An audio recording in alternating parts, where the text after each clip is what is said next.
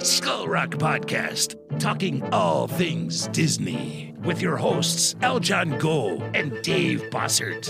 Welcome to the Skull Rock Podcast, the show about all things Disney, where we take you behind the scenes from some of your favorite Disney films, theme park attractions, performances, books, music, what's streaming, what's in theaters, and what's going on in the multiverse of entertainment. I'm Aljon Go. I'm a podcaster and lifelong Disney, Marvel, and Star Wars fan and pop culturist. And you can email me, Aljon, A L J O N, at skullrockpodcast.com. And I'm Dave Bossert, artist, filmmaker, author, and welcome to the Skull Rock Podcast. If you love Disney and pop culture, please subscribe to the show wherever you get your podcasts. You can also like and follow us on Facebook, Twitter, Instagram, and LinkedIn. And you can also email me at dave at skullrockpodcast.com. Aljon, this is the restoration show of the Disney classics. I love it. And we got a fantastic guest today, don't we? We do. And waiting in the green room. Oh, wait, wait, wait, wait. He's loose. He's loose. It's Dave Bossert. The, the, the man himself, the award winning author and filmmaker, is loose. He's broken free from the green room. I had him chained up there. It was crazy. But now he's he's free and loose, and now he's able to talk all things pop culture as well as the restoration projects he's been involved in with Disney. It's been crazy, and I love going through the archives, you know, and, and checking out all the young, the young and very spry Dave Bossert. There we go. Thank you very much for that. And, and you know something? Again, this is this is a suggestion by um, our friend Susan in uh, Taipei, one of our listeners. That's Susan awesome. in Taipei, Yeah. uh, Taiwan, and um, she made this suggestion like a month ago, I think. And uh, so we're following through. We're doing it. We we love getting uh, uh, messages from our listeners and suggestions for show topics. I love it. I love it. And uh, once again, I encourage everybody to send us those emails because we're going to answer some listener feedback here in a minute. But uh, we we enjoy the heck out of them. And uh, another thing we enjoy too is getting those five star reviews. We need those reviews. And everything helps the algorithm promote the show on every one of the podcast platforms that we're on, and we're on every one of them. So go ahead and do that as well. Now, uh, before before we go into the restoration topic, it's going to be a huge show.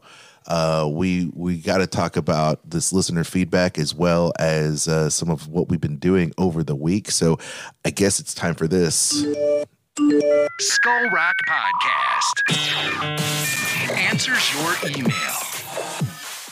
Well, Aljon, we got a lengthy email from a woman, Claudia, in London. Whoa! And uh, and she started out really saying like she loved listening to the Fraser MacLean show because he was a Scotsman living in Mexico because she is a Mexican living in London. what? Yeah, and so she she writes. She says, "I have an actual question for you. Last weekend, I went to the Wallace Collection here in London to view the Disney exhibit inspiring Walt Disney, and it was so interesting. We don't often get a chance to view Disney works like this on this side of the world. Hmm. So, of course, I got tickets." As soon as I heard that this collection was making its way to London and being uh, after being at the Met in New York. Now, this is that you know Disney and Rococo show. Yes. Okay. Yes. I also bought the companion book to the exhibit, and in it, more than once, they mention the Disney artist working nearby in Goodge Street. Uh, and would visit the Wallace collection to be inspired by the museum's objects, especially Rococo, which the Wallace collection has a lot of.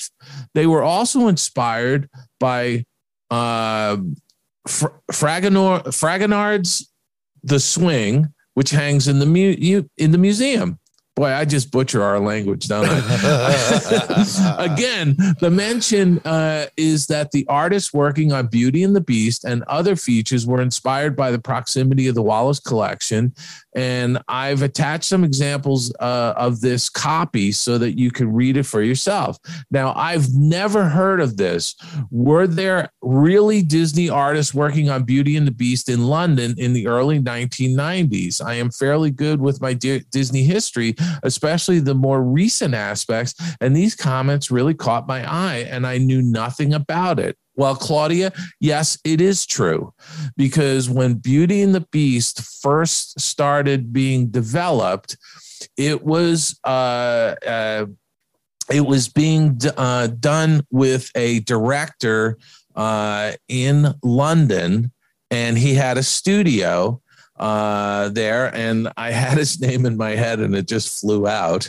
Uh, but um, anyway, uh, there was a small team of uh, Disney artists that went over to London and were working there uh, with it, it, was Richard Purdum. It's come back to me. It flew back into my head. There you go. Um, Richard Purdum's studio in London, and he was the original director, and he developed Beauty and the Beast. He developed a version of it, and you know, with all of these Disney animated features, uh, they sometimes go through multiple iterations, and there is sometimes change outs of directors and you know different uh, artistic leadership on these films. It's just the the natural process, I think, of of doing films. And uh, and and believe me, I've been involved in so many Disney animated films, you know, in the in the late '80s and through the '90s and the early 2000s, where there were these types of big blowups of the story and things changing and people leaving and people coming and all of that kind of stuff. So the answer is yes. Um, there was a team on Beauty and the Beast that was working in London in the early 1990s. Uh, so there you have it. It Love is it. true. Uh, so I hope that uh, answers your question. And we really appreciate Claudia listening to us out of London, England uh, as part of our global audience here at the Skull Rock podcast. I was so gonna do something that I should not do, so I'm just gonna just leave it at that. It just, you know. But anyway, uh, good times there, and thank you for writing. That's a that's an awesome comment. You know, the Rococo art uh, in that that style is is so decadent. You know, I I just after traveling around you know just uh just in austria and germany and everything seeing those castles and stuff that have it it's just so ornate and uh it's really great that they had that uh, that time there to really experience it because I know you study it in art school and everything like that, but uh, it's really nice when you can get up close and personal with all those effects. So pretty yeah cool. and and you know something i have to I, I also have to say that you know as a disney artist myself uh I, I, all of my colleagues all of my artist colleagues that i i'd worked with over the years we were always telling each other about different exhibits that were going on at different museums and things like that and all of us were always going out to see those kinds of exhibits because it's inspirational to you uh, yep. you know especially when you're developing a style or a look on a picture uh, you want that kind of inspiration. And these, you know, these museums are treasure troves of just incredible artwork. I love it. And and and so you should. It's like being a musician and not going to see concerts and, and reading books about songwriting and, and meeting up with people. That's just part of the the artistic process yeah, if you will. Absolutely, absolutely. Um, I did get this one note on Facebook, Dave. Did you see um, a comment about uh, you know, the Fraser MacLean show on Facebook from Anthony Martin Clark. Did you see that? No, I did not see that. Yeah. So, uh, shared some pictures, wonderful, entertaining podcast. I attached a few photos from inside the forum building during our making of Roger Rabbit, mostly in the Xerox department, since that is where I worked. Oh, what was his name again? Anthony Martin Clark on Facebook. Anthony Clark. So uh, there wow. you go, just in the in the in the copying department there, and he showed some awesome photos behind the scenes, and it's just like it's it's so cool.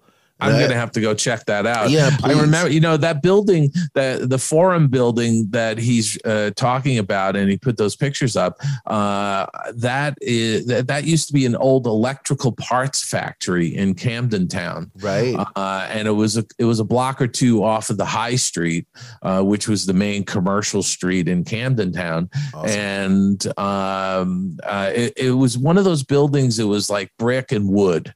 It had a lot of warmth to it. It was a really nice building to work in. I really enjoyed it. I like a probably very industrial, I would think. You know. Yeah, you know it was, but but it had been completely refurbished. You know the wood floors were were you know refinished, and the brickwork was original, and it, it just had this wonderful warmth to it with all these artists packed into these uh, big open spaces. Very nice. Very nice. Well, very well. Um, everybody, just go ahead and hit us up on social or email. We love to answer these. We love to um, create uh, show topics with you and, and answer your questions. So please do so. We appreciate that. Now, this week, Dave, is a really busy week for me. Unfortunately, I didn't get a chance to watch a whole lot uh, on the old tube. But uh, how about yourself? Were you able to catch up on some stuff? Yeah, you know, I went and saw Doctor Strange, uh, which was absolutely fantastic in IMAX. Very Uh, nice. I really enjoyed the movie. It, it was just nonstop from beginning to end. Yeah. Uh, so that was terrific, and I'm glad to see it doing very well. I also went to the Geffen Theater at the Academy Museum in Los Angeles to see a 50th anniversary uh, screening of The Godfather Part Two hmm and it was a beautiful print. It was a 30, a restored 35 millimeter print. It was absolutely gorgeous. And the Geffen Theater is just a wonderful venue to see movies in. Um, I also uh, was watching the Great Pottery Throwdown, uh, which is an eight part uh, um, uh, sort of reality show where they bring potters together uh, in into a competition, uh, and that's on HBO Max. It's it's a, a program that's filmed in England, and you know because Nancy does pottery and and is a ceramicist, uh, she she was really wanting to watch that, so I I watched it with her and I really enjoyed it. It was it was really a lot of fun. If uh, if you're interested in pottery and how pottery is made, uh, this show is filmed at an old, uh, uh, I guess it would be a, a- an old uh, uh, ceramics uh, factory um, in in the. I think I think it's uh, up near Manchester Mm. uh, where it's filmed. Uh, so that was really terrific, and I I binge watched uh, the first season of Snowpiercer. oh, wow. Okay. I don't know if you've seen that. No, I haven't seen it, but it, I've seen Ah, the previews it is for it. so good. It Well, is really that? good. It, you know, it's a dystopian type of show where you know uh, climate change. They were, tr- you know, scientists were trying to fix climate change, and they actually worsened it, and uh, the entire planet froze. Mm. And uh, the remnants of of civilization are on a thousand car train that is traveling around the globe continuously in order to keep um, you know the electricity and uh, warmth for this surviving group of uh, humans and uh, and it's you know class warfare politics uh, deception murder uh, all rolled into one. I mean it's really Okay. kind of a, a really interesting concept. And i have to tell you i really have enjoyed the first season of this show. It's it's really amazing. It's kind of like a noah's ark on a train you Wow. know where they're where they're trying to survive uh, and uh, so Noah's that was Ark- really interesting Noah's Ark meets Speed. yeah, there you go. Noah's Ark meets Speed. Uh, so All right, uh, that right. that's it for me. I it was a uh, you know it was a busy week as well, but I managed to squeeze in some of the stuff, and I went There to you go. Disneyland to boot. What? Yeah, I went to Disneyland. It was the first time I went down to Disneyland uh, since before the pandemic. Wow. Since de- since December of 2019. So how Uh, was it? You know, it was really good. I have to say, it was the perfect day because the weather, it wasn't too hot wasn't too cold. It Mm. was just Just right. and it was clear skies and it was really pleasant. I met uh, some uh, some friends down there.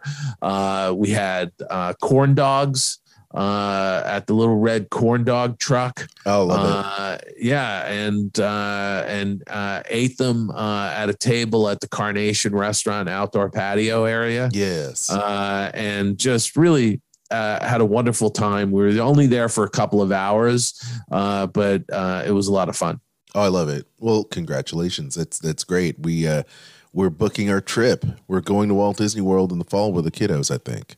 Fantastic. So, when um, are you coming out to Disneyland? That's a good question. Maybe, maybe out in, in January, maybe because Okay, we, we, right. we'd, we'd had to postpone our, our summertime trip, but uh, we're hoping that maybe this uh, this winter uh, we'll be able to go see you.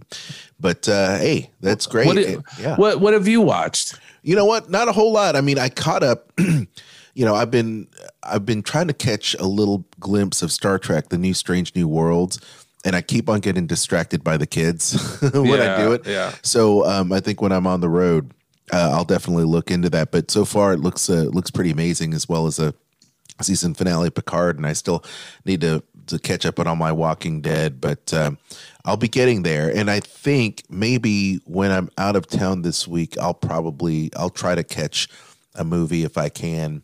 Um, because I'll be I'll be out. There's nothing else to do, so I'm going to go out and maybe watch a movie. But uh, we'll we'll figure we'll figure that out uh, the closer it gets. So Awesome. yeah, yeah, absolutely.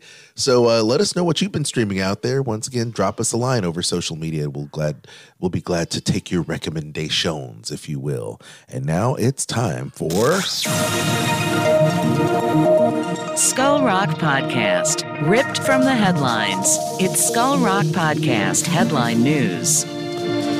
Disney copyrights targeted in bill proposed by Senator Josh Hawley.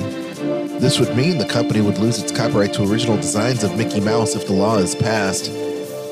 Man, here we go again. You know, this, this is just getting out of hand. I, I mean, honestly, I, I, I really wish our politics got a little bit more centered and uh, people stop weaponizing politics. I mean, you know, we all should be able to agree to disagree sometimes on certain things without retaliation. I mean, my God, this is this is just this is stemming from the whole "Don't Say Gay" bill down in Florida, and you know, putting putting proposing legislation that limits the copyright protection to 56 years. Uh, this is targeting Disney specifically to try and uh, roll back protection that had been granted for Mickey Mouse, uh, which was essentially for 95 years. Um, uh, you know now uh you know the copyright for steamboat willie was going to expire in 2024 anyway but but you know this this is just it's exasperating to see these kinds of stories uh, it, because it is the weaponization of politics You know what? I don't. Uh, I I see some some of these things happen, and they change the laws in order to reflect you know current um, you know stakeholders with these intellectual properties.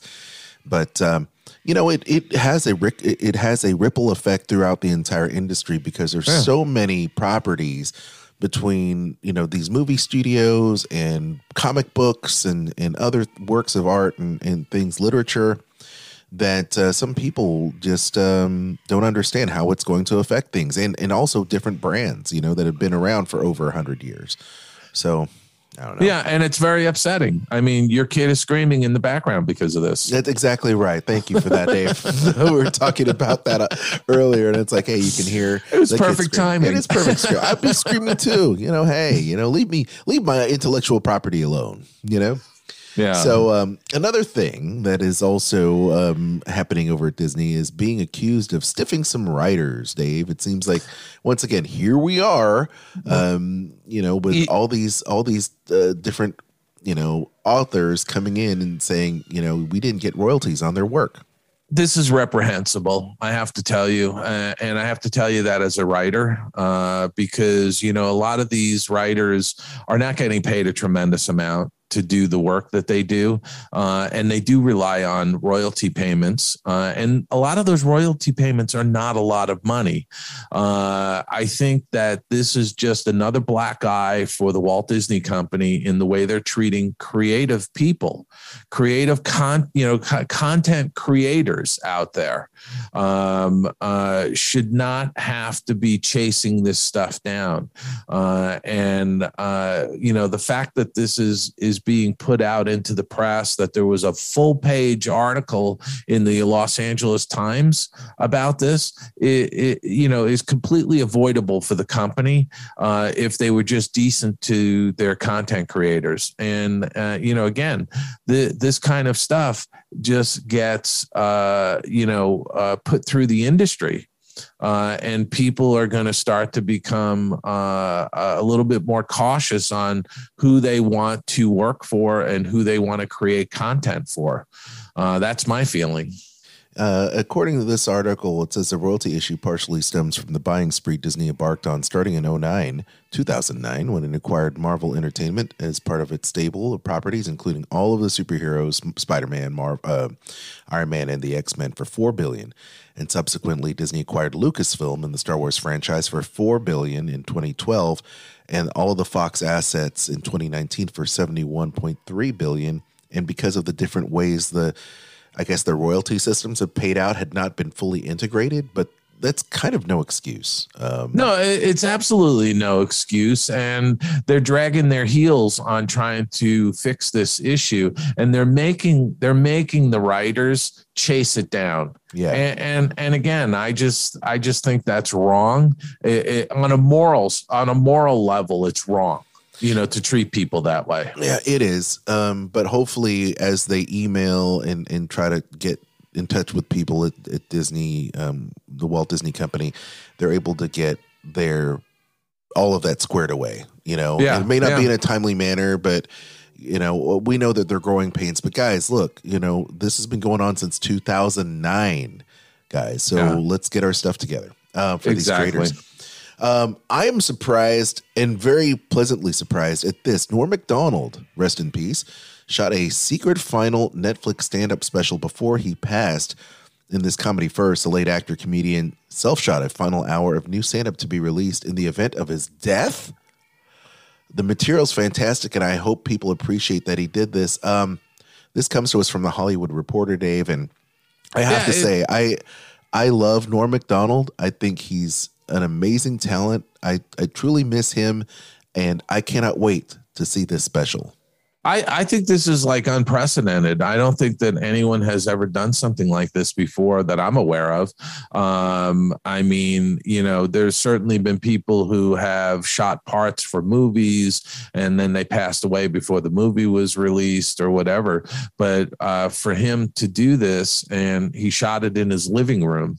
Uh, and uh, it's a one hour special. It's called Nothing Special. Uh norm mcdonald nothing special. Uh but he's he's left everybody a gift uh a- after he passed away. Uh, this wonderful gift that's going to be on netflix. It's so touching to me. yeah it really It is really, I, I can't wait to see this. So this is going to be landing on Netflix on May 30th. Can't wait. yeah his his that friend david spade says it's all original terrific material and spade said he cried when he watched it Uh, yeah, yeah. I, know? There'll never be another one like Norm. I can't wait to see it. yeah Well, Dave, it's also that time of year where some TV shows are on the chopping block. and Some of them have been completely chopped, some of them have been renewed. And this seems to me like just a normal day at the office. You know? So, Yeah. yeah. I mean, this is you know, new shows announced, renewed shows, uh, and shows getting canceled. This is that time of year. Yeah. Um, and but you know what was kind of surprising? I saw that uh, the reboot of Magnum PI after what four seasons, and Mm-hmm. it was getting pretty good ratings. It got canceled. I I don't understand some of these, but okay, Yeah. sure, whatever you say. Um, there's no doubt that uh, you know a lot of these shows. Uh, well, Blackish is ending; it's with its eighth and final season, Sure. and then it looks like uh, we've got the Goldbergs and Grey's Anatomy and all the all the uh, the rookie and Station 19 have all been renewed, and um, you know uh, stalwarts like Blue Bloods on CBS have been renewed as well. So there's a lot, uh, a lot of stuff going on um, there. Yeah, and, and, you know, obviously, I mean, uh, all of this is being driven by uh, ratings. Are people watching these shows? If they're not watching the shows, they're canceling them. But there's there's also probably a lot of other uh, factors as cross currents. Uh, you know, how how expensive are these shows to make? Uh, you know, those types of things are all coming into play because there's increased competition with streaming. This is true. I mean, look at look at all the shows on the the WB, and I know this is this is something that you've touched on in the past with the restructuring of Warner Brothers. Um, so the the WD uh, I say the WB the CW uh, has re- canceled a lot of shows. Batwoman uh, after three seasons, Charmed after four seasons, Dynasty after five seasons. So there um, there's a lot of cancellations going on here, and um, you know once again you know what are you what are you going to do right what, what I, I, mean it is what it is you yep. know and uh you know but there could be surprises. I mean there could be some of these shows that get uh, a new home on a streaming service. Who knows? That is true. Um what what do you feel like is, is the future of of network television at this point? Is um it, is it's not going to go away anytime soon but it seems to me like uh, you know content as, as the pay window opens uh, for for more of this content and the, the need is there, um, where do you think the value is going to be in terms you know, of my, broadcast my, rights? my feeling is is that the entire industry is evolving and changing rapidly. Uh, I think that we're going to see a consolidation uh, within the streamers uh, because there's so many of them, and I think there's only so much people can can support you know i i mean i've seen reports where they say you know people are willing to pay for two or three streaming services. Um you know and you've got all of these other streaming services out there that are competing for people. Uh, you've got people that are you know signing up for a streaming service for a month watching uh, a show they want to see and then canceling and you know that kind of stuff I, I honestly don't know what's going to happen to network television, but it has to evolve and change. Mm-hmm. Yeah, yeah, absolutely. Well, this is an interesting time for the industry for sure. I'm looking forward to seeing what they're what they're going to do because honestly, I pay for I pay for three services now, and uh, and I turn them on and off as I see fit because that's just the way it is. But, All uh, right. Um, yeah. Hey, by the way, a couple couple of just quick notes here as we wrap up. You know, um, Orville. You know, uh, we love the Orville with Seth uh, MacFarlane and all uh-huh. of his cast of characters, and it looks like uh, they have a new trailer that's out, and the new series is returning to Hulu June twenty second of twenty twenty two, and I can't wait for that to happen. So awesome. um, be on the lookout for new Seth MacFarlane and that. That and then, did you hear that Hulu is going to be streaming Bonnaroo, Lollapalooza, and Austin City Limits? No. Yeah. How cool is that? That's, so that's it's fantastic. just been announced. So if you're fans of those shows, uh, I, have attended both Bonnaroo and Lollapalooza, and I love Austin City Limits. I love that show. I so, usually watch Austin City Limits when I'm on a plane. Oh, that, that's really where I've seen that show. Isn't it quality though? It's just a quality. yeah. I just I love seeing highly produced, awesome shows like you're there and Austin yeah, City Limits. Yeah is is a very high quality show. Reminds me of like MTV Unplugged and all the great uh, stuff that uh, Viacom and CBS used to do with MTV. So looking forward to seeing Bonnaroo, Lollapalooza, and Austin City Limits this year and the following year on Hulu. So uh, I thought that was a cool little note uh, awesome. there as well. All right, Dave, I think it's time for you to get back in that hot seat like you haven't been already. Let's bring in that great guest. Let's guest. Bring in that great guest.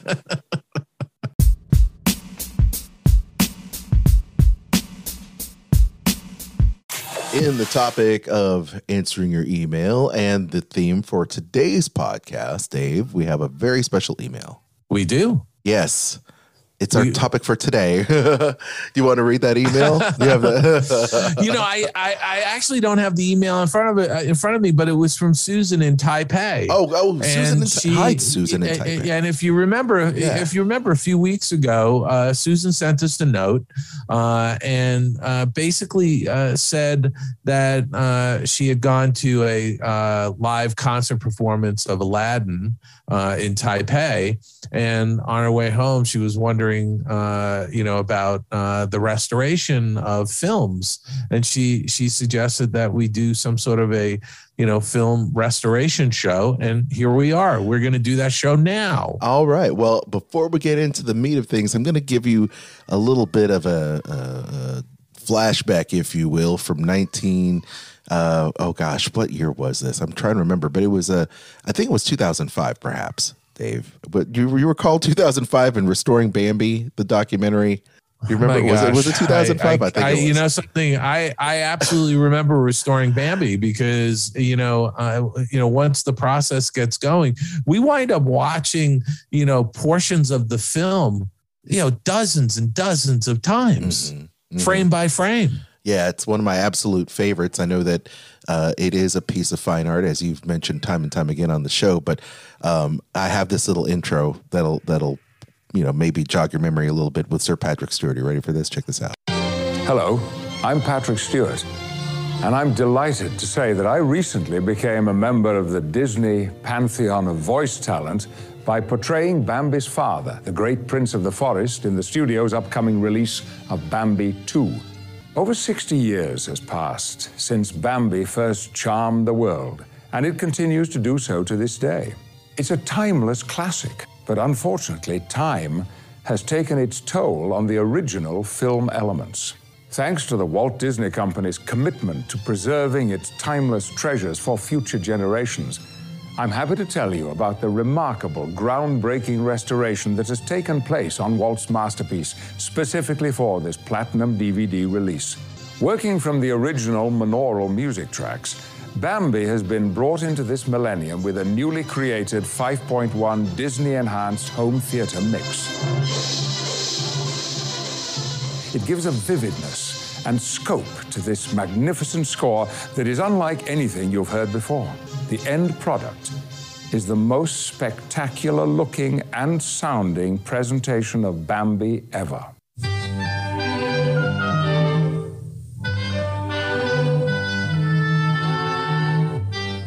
Bambi and some of our other classic films, the actual original nitrate negatives are being stored at the Library of Congress film vaults. Let me tell you how cool it is to hear Patrick Stewart just do it. He could read the ingredients from a coffee can, and it would sound absolutely amazing, right? It- he would absolutely. Oh yeah, check The yeah. original monaural music tracks, Bambi has been brought into this millennium with a newly created 5.1 Disney enhanced home theater mix. And then of course he talks about the It video gives as a well. vividness and scope to this magnificent score that is unlike anything you've heard before. The end product is the most spectacular looking and sounding presentation of Bambi ever. And then there happens to be this uh, very young, astute, dapper. Bambi and some of our other classic films, the actual original nitrate negatives are being stored at the Library of Congress film vaults. So you, there you are, Dave, talking Yeah. with Sir Patrick Stewart about, about restoring Bambi, and you've worked on so many of the classic uh, restoration projects for Disney over time, haven't you not?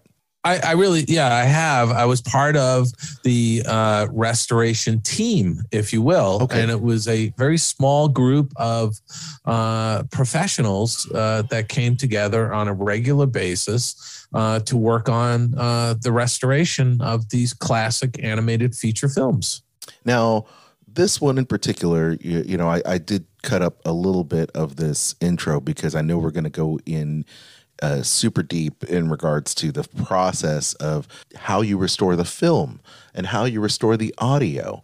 But was this process spurred by recent developments of technology, or did someone say uh, we're working with the uh, what was it the film the Film Institute, as it were, uh, or the Library of Congress to restore these films for uh, for the vault? I mean, wh- how does this project start?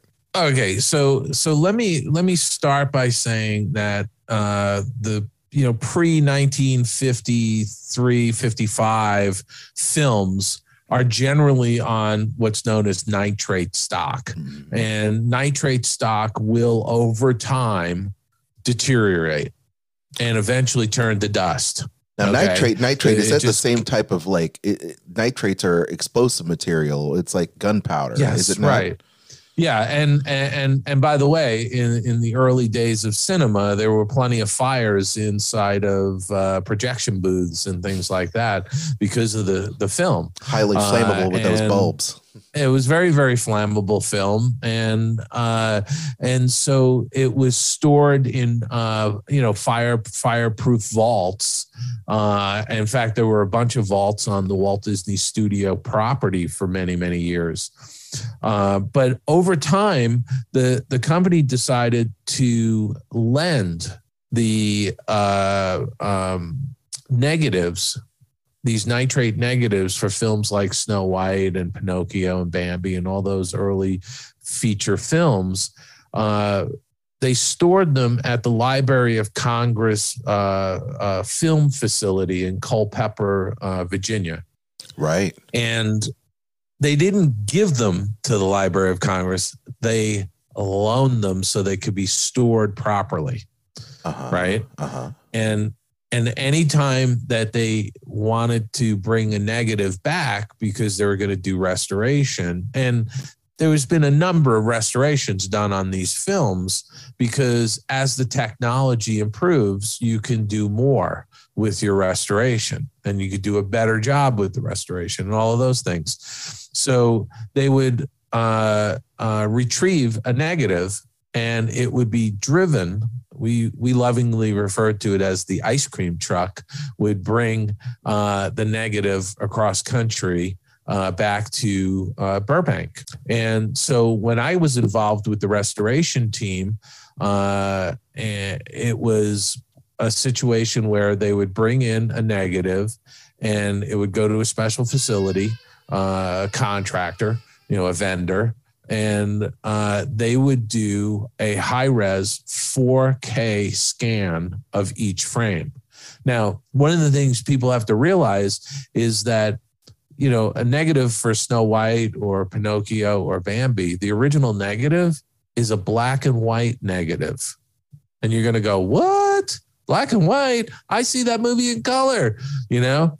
But it was shot on what's known as successive exposure film. And each frame that was photographed uh, under the camera, it would it would essentially photograph three color records. There would be a filter that would spin, and it would photograph a blue record, a red record, and a green record in black and white, if that makes sense. Mhm. Okay. And then from that negative, when it went to the Technicolor lab, they would actually separate out each of those records into uh, sort of what's known as a matrix film. Uh, and uh, that matrix would then have dyes added to each one, and you would have a yellow, a cyan, and a green, uh, excuse me, and a magenta uh, um, uh, color record. Like Now. Yeah. I'm simpli- I'm simplifying this for our audience because I don't want to get too technical with everything. But once they had those color records, then they could make the color print uh, of the film, if that makes sense. Okay. Yes. So so what we were doing when we got these negatives back was they were doing a 4K scan and all of the conversion was done digitally. So that filter process uh, of each of the black and white records was then uh, done digitally and combined to create the color frame, right? And so we would then look at those color frames digitally, digital projection, and we would go through it at speed. We'd go through it frame by frame, and we would make notes of things that needed to be fixed. Now, you say, well, what needs to be fixed? Well, you got to realize all of those films were done analog, right? So there was artwork put under a camera and it was photographed. So in that process, there's dust that gets into the frame. As, as careful as you try to be, there's still dust. The cells themselves, especially in the early films, because the acetate was expensive, they would wash the cells and reuse them. What? And so the, the process of washing a cell, washing the painted character off of a cell, introduced scratches, uh, warping, Yeah. and those kinds of things, when they were re- reused, you would get a cell flash on a frame where it was a warped cell and it would reflect the light a little bit. So you get a little flash. Um, the scratches would show up. And so you get this kind of dancing around. And then the paint that they used on the cells themselves, Disney had a paint lab and they made their own animation paint. Uh, and uh, the paint itself was pigments being mixed with a binder. And certain pigments uh, would start to separate if you didn't keep the paint uh, mixed properly, or if the ink, if the painters weren't mixing the paint in their little paint pots regularly or, or continuously as they were painting, the pigment and the binder would start to s- separate a little bit. And so what you would get is you would get this tonal variation within a field of color that was painted. Now the best example of this would be found in Dumbo because you had those large elephants that were all one color hmm right? So you would get what we called uh, paint crawl or boiling. Uh, so if you look carefully at an elephant in a scene, you could see that there was like this crawl or boil within the color itself, and that was because the paint, the the uh, pigment, and the binder was starting to separate, and as the paint was being applied with a brush, right? You'd get these slight tonal variations within that field of color, Mm-hmm. and that created a boil from frame to frame uh, as the film was playing. And so these are the kinds of things that we were looking for. We were also looking for paint pops, meaning that a little area that was supposed to be one color and was one color for most of it. And then for a frame or two, it got the wrong color applied to it. And then it was back to the right color. Uh, so you'd have those kinds of things happening. And I think a lot of people may be familiar with a paint pop because they've seen it in animation before. Mhm. Uh, but those are legitimate mistakes, mistakes that they, for time and financial reasons, may not have been able to go back and fix. Uh, and just decided, you know what, we're going to let it go because it, it was a mistake, but you know we we can't fix it, um, and that's it. But mm-hmm. with the digital technology, it's a lot easier to go in and make those kinds of fixes. And and so you do get you know there there there does get to a place where there's a bit of a debate as to what do you fix? You know you know is it art uh, and the way they did it is the way it should be presented or is it you know legit to go in and do a restoration on something and you know these are the kinds of questions that come up not just in animation restoration, but in any kind of art restoration, you know, Mhm. because I think foremost in our mind when we were doing these these restorations was you want to maintain the integrity of the original artwork. But we also, you know, had some very good debates about, you know, was it the intention to have the paint pop? No, that was a mistake. So shouldn't we fix that mistake?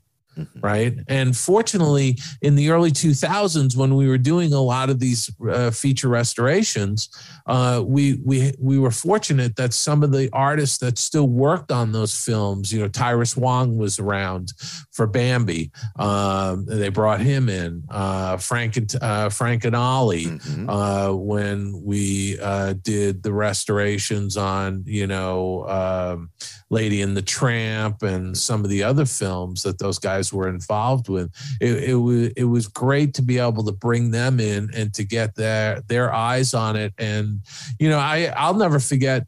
Uh, we screened uh, Lady in the Tramp. Uh, and uh, we had Ollie Johnston, I believe, was in there, and uh, and at the end of the screening, we went over to him and he i mean it was almost like his eyes were welling up a little bit because he he said that's the way it was supposed to look Mhm. you know? So they were doing the best they could with the technology they had uh, and uh, and so now the technology is improved. Of course we can go in there and make these films look pristine the way the artists and walt had intended those films to be done. It's a and that's a beautiful process. I mean, I I, I look at it not only is beautiful the, for the end result, but I mean it's so labor intensive. What would you say, Dave, having worked on all these animated classics and restoring them? How long from start to finish do you think it would take to restore a masterpiece like Bambi? Day days in, in matter you know, of days I, I. I, I, I think we were spending at least six or seven months. I think the first one that went through the shoot, we probably spent eight months on. Mhm. Uh, and, and that's, you know, uh, our team coming in and reviewing stuff on a weekly or every other week basis. Right. And then meanwhile, there was a team of digital artists who were working, you know, every day, you know, going over every frame of a film. when you're going over all the frames of film painstakingly, you're removing the artifacts, the dust, and the different pops and things that you would see on the film. Was there that fear of, you know, maybe someone is going to have a mistake and actually damage a piece of film? No, because uh, well, first off, you're you're dealing with uh, digital, right? So Okay, after not the working scan, on or- the, or- Well, yeah. right. Okay, so I, then I mean, look, I, I mean, when they're when they're doing the scan of the original negative, Mhm. I mean, they got to know what they're doing, and they've got to be handling that with care. Yeah, because that's it. That's the you're- right. negative, and you're working right? with the top-notch lab to get that done. I would think. Sure. Yeah. A- absolutely. And and and also you have to realize that once they did that 4K scan of the original nitrate negative, they actually made a safety negative. Mhm. So they have a duplicate negative Mhm. of that film, Mhm. right? Uh, because that nitrate negative is going to be gone at some point in the future Yeah.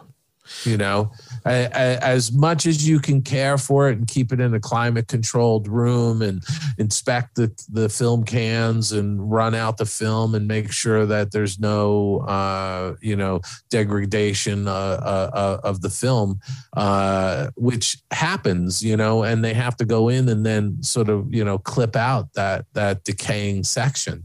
Uh, but the bottom line is is that that negative will eventually go away but they have an exact duplicate of it. Yeah. So so I, I've actually had been very close to one uh, place where they're restoring, you know, film negatives. I think there's one in in like uh, Kansas City or something. It's buried in the side of a mountain because of uh, you know the the vaults are in sides of mountains because of the the climate and temperature and humidity that you have to protect this.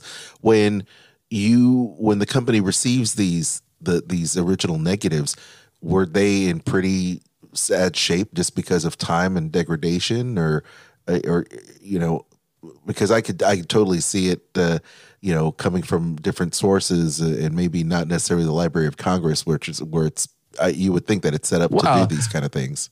I, I, I mean, things. honestly, uh, you know, when it comes down to it, you know, and I've said this before, Disney uh, stands out from the crowd of Hollywood studios in how it has um, uh, preserved and and restored its film library. Uh, they've taken great care uh, with their film library, and I, I, really have to commend them for that. Um, because other studios, uh, there was a period I think in the '60s where a lot of studios just threw away nitrate because it was they didn't want to store it they didn't think there was any value in saving the some of those pictures unless it was a real classic you know what i mean mm-hmm. so there was there was you know thousands of films lost yeah not to mention studio fires right exactly yeah. yeah. well so so you take this the painstaking process begins doing this not only do you clean up the art but the there are other things that you have to clean up as well and make sure that it's it's still you know still good like the soundtrack for example um uh, were you involved I didn't in- have I didn't have I didn't really have a lot to do with the soundtrack mm-hmm. but I will tell you that in those early films there was recorded mono Mm-hmm. right and so you typically on those films you had uh, you might have a music track a dialogue track and an effects track mm-hmm you know and and that's it. And so they they develop some some digital technology that allows them to pull apart a mono track of music. And that's what they were doing. And i couldn't even tell you that that entire process but i know it was a painstaking process of being able to uh, create from a mono track a 5.1 stereo track, mm-hmm. which again if the technology was available for them to record it in 5.1, Walt would have done that. Yeah, you know, it, it, I mean, just think about Fantasound for for the Fantasia film. well, know? that's that's a that's a great segue. You know, I know that there's a story about how when the original Fantasia was released in theaters, that they were there were scores and scores of speakers throughout hung in uh, in the top of the theater and then the the you know the the bottom. And it was basically the primitive surround sound of when choruses Correct. would come in and things like this. They wanted to feel immersive as if you were sitting in the orchestra and yeah. you were surrounded by this. Um, i can only imagine you know it, it, always goes back to intent and what is the intent of this uh, of the film and creating those 5.1 uh, uh, tracks. I mean that's got to be you know, just as painstaking, I would think, because of all the noise and different things you have to kind of filter out as a result of uh, of remastering. Yeah, you know the soundtrack. Well, and and also you know you have to realize that like you know uh, when Fantasia was released, the original Fantasia, uh, you know Walt and Roy went out and they they you know essentially leased theaters in major cities for three four months to to run the film because they installed a sound system. Mm-hmm. In you know, right? And, you know, so so that that to me, you know, look, I, I think that there's plenty of people that'll come out of the woodwork whenever you tamper with something or perceive to be tampering with something uh, that's beloved. But I think that the restorations we did uh, we did painstakingly and did a lot of research and there was a there was a team of experts. You know i i was looking at it as, as, sort of an artistic you know the artistic supervisor if you will from from the art standpoint from the actual frames. But we had film experts and music experts and sound people and you know there was all of that uh, that came together to look at these films and to be very very thoughtful uh, with uh, what we were doing. We retrieved backgrounds from the animation research library for each of the films and shot those backgrounds and cell setups onto successive exposure film that uh, was chemically as close to what they were using at the time. Uh, and so that we were able to then develop that that film and look at those uh, images in comparison to what was what was being you know what had been done originally. And so you know there's there's definitely a sense that i got uh, that there are people who are are relying on their memory out in the world who maybe saw a re-release of one of the films in in the 60s or the early 70s and and that is their memory of the film but that might not be exactly what the film really looks like if Well- that makes sense. Yeah, you it does because I think you're speaking to, you know, you're trying to not only make it the piece that it was intended to be from the original filmmaker's point of view, uh, what was the message intended for the audience for them to perceive and for them to enjoy the film, but then of course you have these people that are um, that have these different ideas about things, and some of them can be very critical. I think you're you're pointing that out in, in terms of the reception by some of these fans of what they recall versus what is actually true, and uh, there has been some of those controversies. I mean, we talked Yeah. a little bit about the the the color grading, if you will. Is it the color grading, color matching of the code of uh, Yeah. uh, uh, Captain Hook, for example? y- y- yeah, and, and you know that was one of the ones that popped up because there was uh there was some chatter out on the internet of people saying what they do to the film. Well, guess what? We we actually restored the film back to what it really was. right. What you might have remembered it being is very different, you know, and and that's the thing that people have to really understand is, is that you know they could be sitting in their armchair you know not involved with the process not understanding fully the process and not seeing some of that original artwork uh, and you can't you can't just look at a cell against a background Mhm. you actually have to photograph that cell and background setup onto the successive exposure film because the film itself actually changes what's being photographed. And the artists at the Disney studios knew that and compensated for that to get what they wanted on film. In the So, process, yeah. so in order, yeah, okay, go ahead. Yeah, I was going to say. So in in order to actually understand what the what the artwork that you could hold in your hands really looked like, you had to look at it on film. I, I- think that's great because you know so many of us will look and rely on DVDs or VHS copies um, to reference, and it's not the actual work itself. You know, you're just fooling yourself. you know, which is the reason why these these type of restoration projects exist, so you get the true intention of the original film instead of something that has been kind of washed out over time. Um, eh, so the process being as painstaking as it is, uh, can you tell me a little bit about one of the one of the processes of rotoscoping and how you're able to to rotoscope characters and maybe kind of uh, remaster or rework that uh, or in a restoration context? Well, I I think it's it's not necessarily rotoscoping. I it, it's being able to adjust the uh, individual colors within a frame. Okay, so so You know. Okay. But, and, and and you know, just stepping back for a second, I think what people have to understand is that you know the the artwork uh, picked up saturation, it picked up contrast when it was photographed onto su- successive exposure film. okay, so so the the artist knew that and so you would paint with slightly muted colors a little bit uh uh you know less contrast knowing that you're going to pick up contrast and pick up color saturation when when it's photographed uh huh, okay. Well, well, that that's great. I mean, are there some misconceptions about what?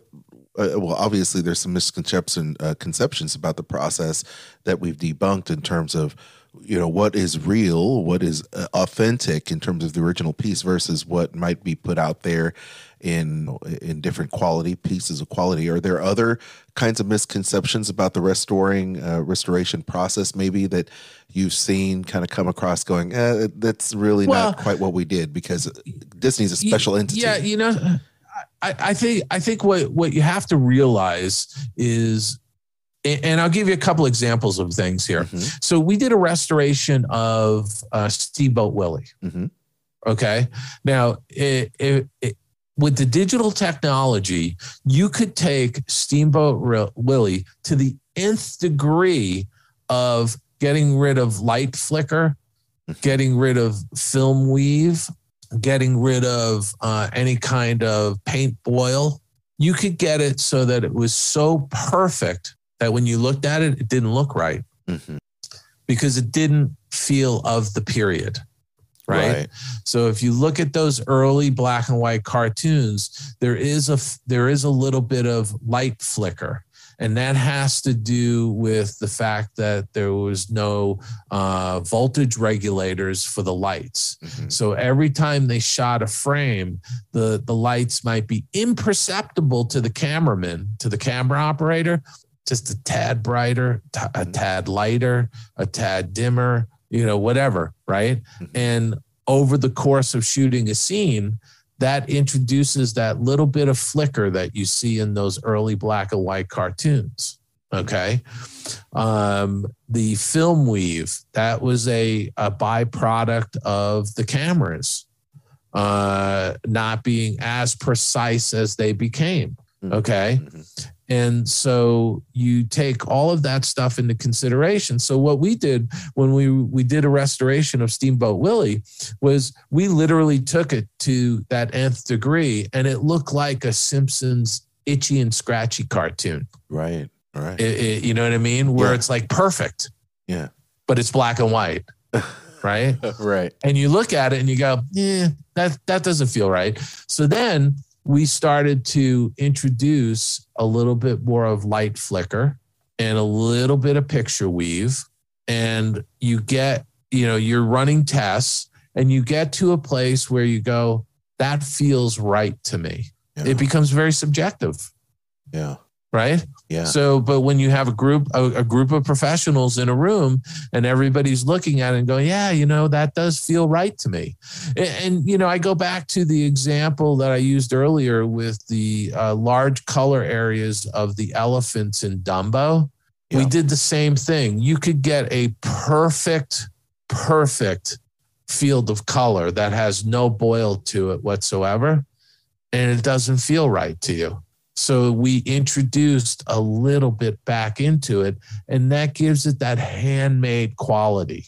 Okay. Yeah. So these are judgment calls, and they're done very thoughtfully, and they're done uh, with a, a a very smart group of people in the room discussing it. Now, I'm gonna I'm gonna give you another example of something where I know people are like, "How dare you? How did you? You should never have done that." Uh-huh. Uh, in in Bambi, uh, there's a shot of a raccoon mother coming out of the water with the fire in the background, Uh-huh. the forest fire, Yes.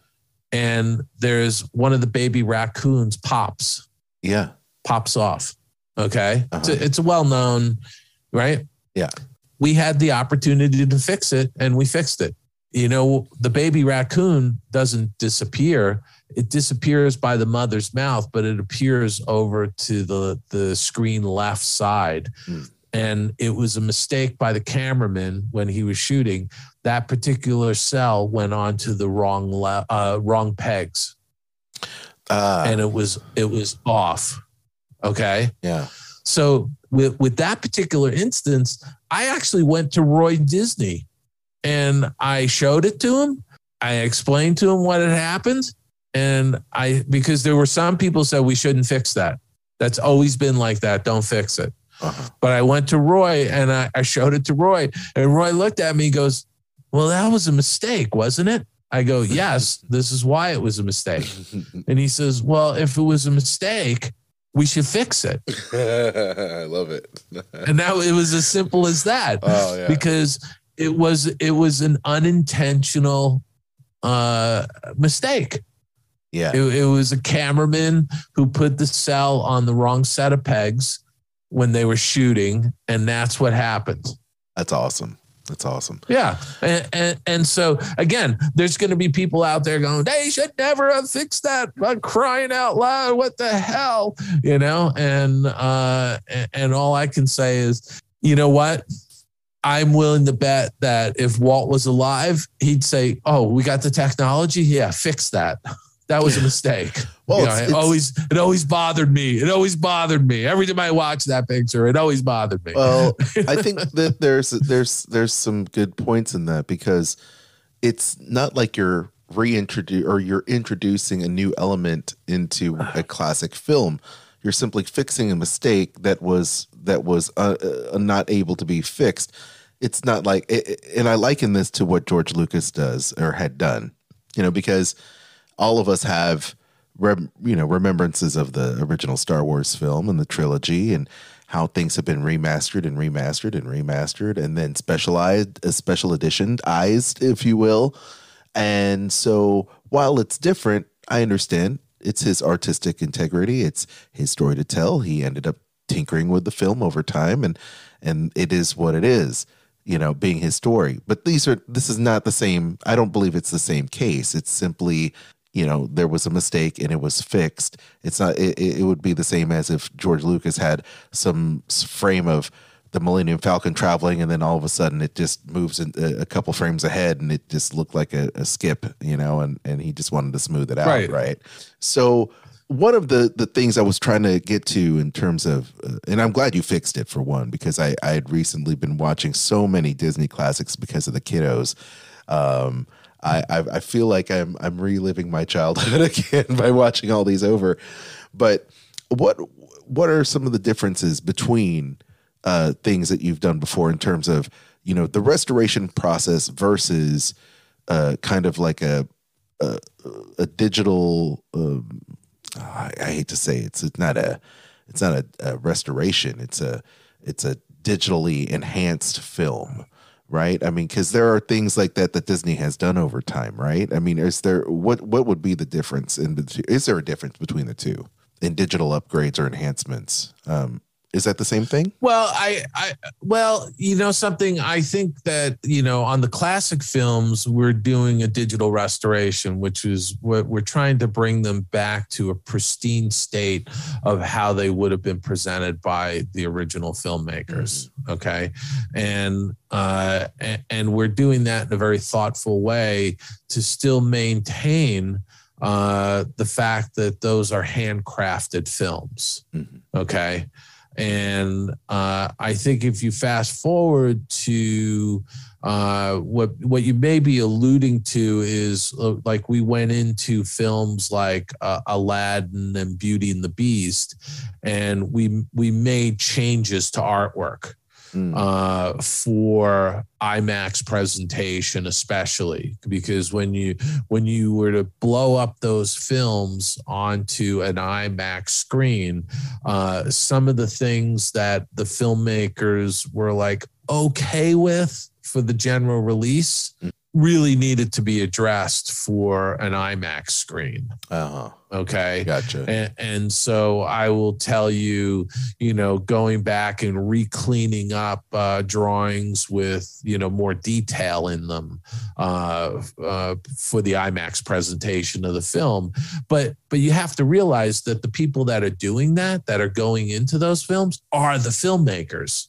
You know, I mean, on Beauty and the Beast, you know, Don Hahn is the producer. You had, you know, Kirk Wise and Gary Trousdale overseeing that work that was being done. And by the way, the directors on those films all have a wish list of things that they wish they could have done mm. when they were making the movie. And now they're getting that second chance because we're doing an enhancement for an IMAX presentation, an mm. IMAX screen.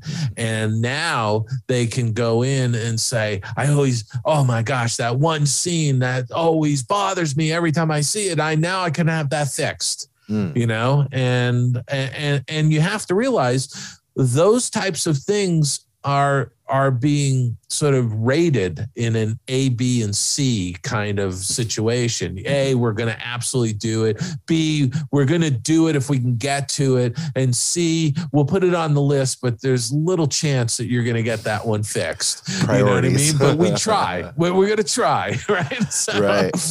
Yeah. I, yeah. And, and yeah. yeah and, and, so you know that that is the nature of making films because the the motto we had at, at Disney Animation was we we uh, we never finish a film we release the film. Ah. Right? Because left to our own devices as artists and filmmakers, we can tinker until doomsday, until hell freezes over. We can continue to tinker on a film. And, you know, there has to be some voice of reason that says the film is going out to the theaters on this day, you know? so you do your best to get everything done by then, but Yeah. the film is going out, you know? So- Yeah. I happen to uh, follow Michael and Denise Okuda, who happen to be part of the um, the creative over at Paramount with Star Trek and, and the entire uh, restoration and and the building of a lot of the Star Trek mythos and manuals and, and tech and all that stuff. I mean, they're basically, you know, tech geeks and showrunners. And so the Okudas Right. did the same kind of process when they were remastering and remastering and remastering all the films and the TV shows, all the way from the original Star Trek all the way until you know today uh for the various platforms. And they always had that. You, you, you talk about priorities. Here are some priorities that they had uh, fixed. You know, there was there was a lot of uh, stage lighting that and, and that was in the way that would cast glare on the the control panel, and we fixed that, and we had to do this, and there was a, a, a dance that they had to go back and forth with on on the original series where they had to figure out um, do we want these really bad looking analog buttons on there when they did close close up shots or did we want to digitally enhance them? Because that's the intent. We wanted to look in universe but we didn't want to make it look like it was shot you know uh, in 1967 right? So um so yeah i do understand the whole priority uh, thing uh, that you were talking about in, in, in the wish list of these directors and, and artists uh, for these uh, movies. Um, and I guess the last bit uh, is in this process, do you have any interesting stories of, of things that you had uncovered or your team uncovered when making these restorations? You know, uh, some of the behind the scenes things that, that you would say, like, um, yes, we understand that, doc, uh, that Captain Hook's jacket was not what people recall it color wise, but do you have some of those anecdotes maybe that you could share that uh, were interesting finds in the process? Well, you know, because you're going through these films frame by frame, right? You actually we I mean we we found things that were nearly unbelievable to us. Uh, there was uh, there was a reflection of a door that was open in the camera room. So somebody had opened the door. The you know the camera room is dark when you're shooting, right? The the door to the camera room was open and you we saw the reflection of it Unbelievable. in in one frame or two frames i think it was two frames. Oh, wow. and, and and those are the kinds of things that you want to digitally remove you know? Um, the other thing that's interesting when you're shooting uh, cels painted cels under a camera uh, the the background goes down and then your cel levels and with with a down shooter you're limited to four cels those go down on top of the background and then a glass plate what's known as a platen comes down pneumatically uh, and presses them together the act of pressing the acetate cels together actually creates a little anomaly that's known as Newton rings. And they're little rainbow rings. And if you have, if you've ever taken any kind of plastic acetate, several sheets of it, and pressed it together, you can see the little rainbow Newton rings that Mhm. that will form.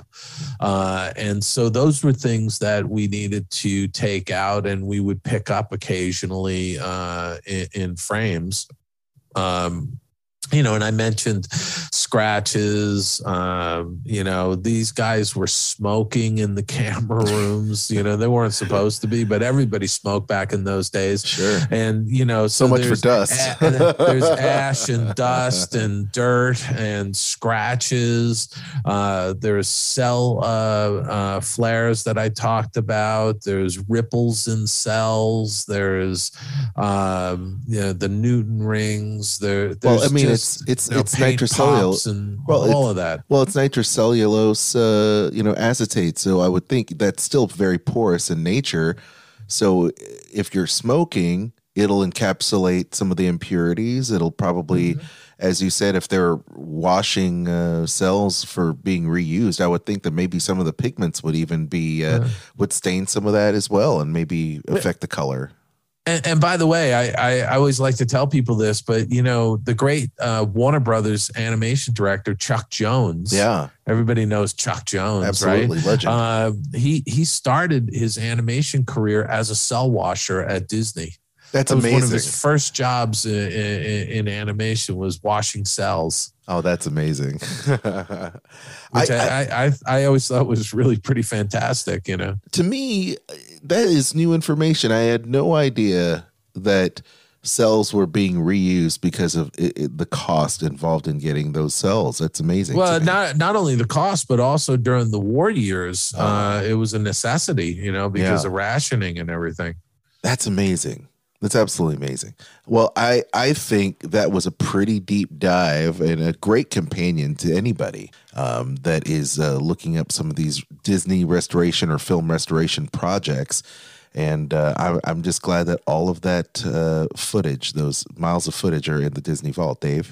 Yeah, and, and you know something, the the one thing I do want people to understand is that whenever they have an opportunity to go see a restored film, not not just Disney animation, but I'm talking about, you know, I I often go to uh, see a screening of a restored film like Casablanca or. Uh, the African Queen, or some of mm-hmm. those classic films, they've done some it, it just absolutely beautiful restorations. And you're seeing these films in a theater on a big screen. It's such a great experience because you're watching these films the way they would have been released in the day. You know, and, and probably even better because they've been digitally restored.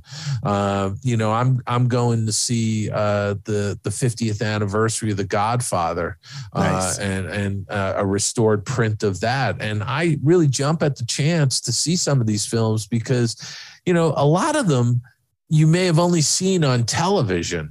Uh, and you know, seeing a film, I remember I watched Casablanca numerous times on VHS.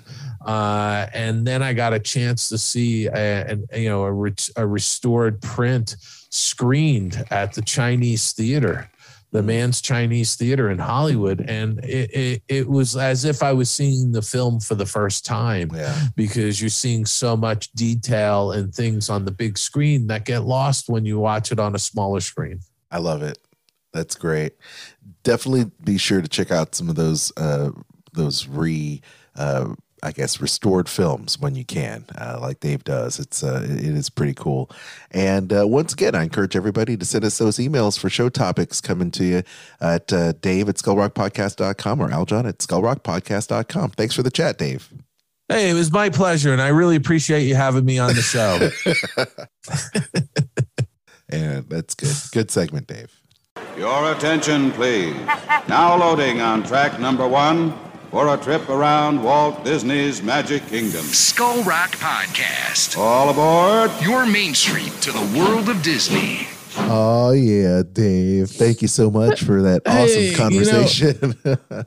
I gotta say that it's always fun uh, to talk about some of that stuff. Uh, some of these topics really flood back a lot of great memories, you know. And you know, as I mentioned throughout the, the our discussion, uh, you know, it was a team effort. There was a lot of great people as part of that uh, restoration team, and uh, I really look back fondly uh, on the camaraderie and you know working with those folks, doing doing those projects.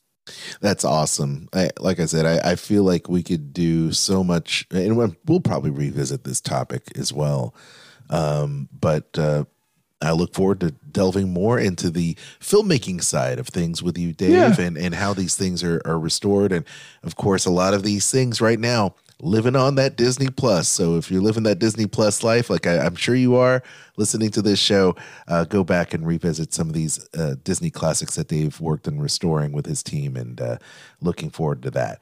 And here we are for yet another show in the can. And don't forget, if you love pop culture, Disney, animation, film, and TV, you know where to find us. Subscribe to this show on your favorite podcatcher. And then give us a like, give us those five star reviews if you think we deserve it, and comment on all of our socials. We're on Facebook, Twitter, Instagram. Dave and myself are both. We both have our own personal profiles on LinkedIn. If you uh, so choose, and reach out to us and send us those emails. I do happy dances every time we get email at Dave at SkullRockPodcast.com or Aljon at SkullRockPodcast.com. And also shout outs to all of our proud supporters as well through Anchor. Um, and I will also say this we also have some other really cool podcasts uh, as well. Uh, you can check me out on the Disney list as well as Dining at Disney.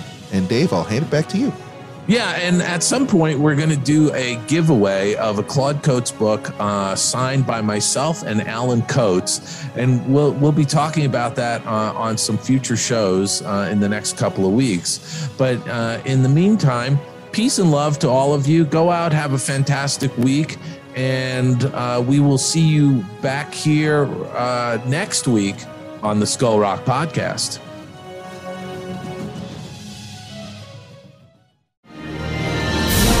I'm Aljon Go, co host of the Disney List podcast, as heard on Sorcerer Radio, as well as Skull Rock podcast, here with my wife, Kristen. Hello. Hello.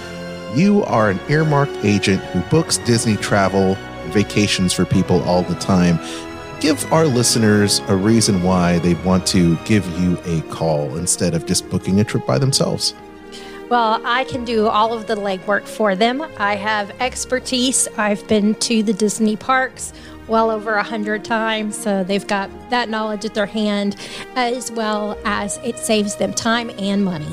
Where can people get in touch with you so that they can book their next Disney cruise, Disney park trip, Adventures by Disney? They can contact me at theme parks and cruises at gmail.com. I'm Kristen Hetzel, vacation planner, world traveler, Disney foodie, and theme park fan. I'm Aljon Go. I'm the husband who's also Disney, Star Wars, and Marvel Comics fan. And together, we host a Disney List podcast. Every week, you'll hear us list our favorite things about Disney theme parks, films, shows, travel, Marvel, and Star Wars in a top 10 list, rankings, and more. That's an impressive list. Subscribe to the Disney List podcast on Spotify, Apple Podcast, iHeartRadio, or your favorite podcast platform. You even stream us on Sorcerer Radio at srsounds.com and check out our live shows on Facebook. The Disney List podcast. Visit thedisneylist.com. I'm Kristen Hetzel, co host of Dining at Disney podcast. Every week, I chat about dining at Disneyland and Walt Disney World Resort and Disney Cruise Line with my fellow foodie, Bubba. We also feature restaurants and food reviews, information to help you plan your dining, Disney food news, recipes, and a monthly panel discussion. Visit diningatdisney.com and subscribe to Dining at Disney podcast on Spotify, Apple Podcast, iHeartRadio, or your favorite podcast platform. Dining at Disney podcast, the happiest plate on earth.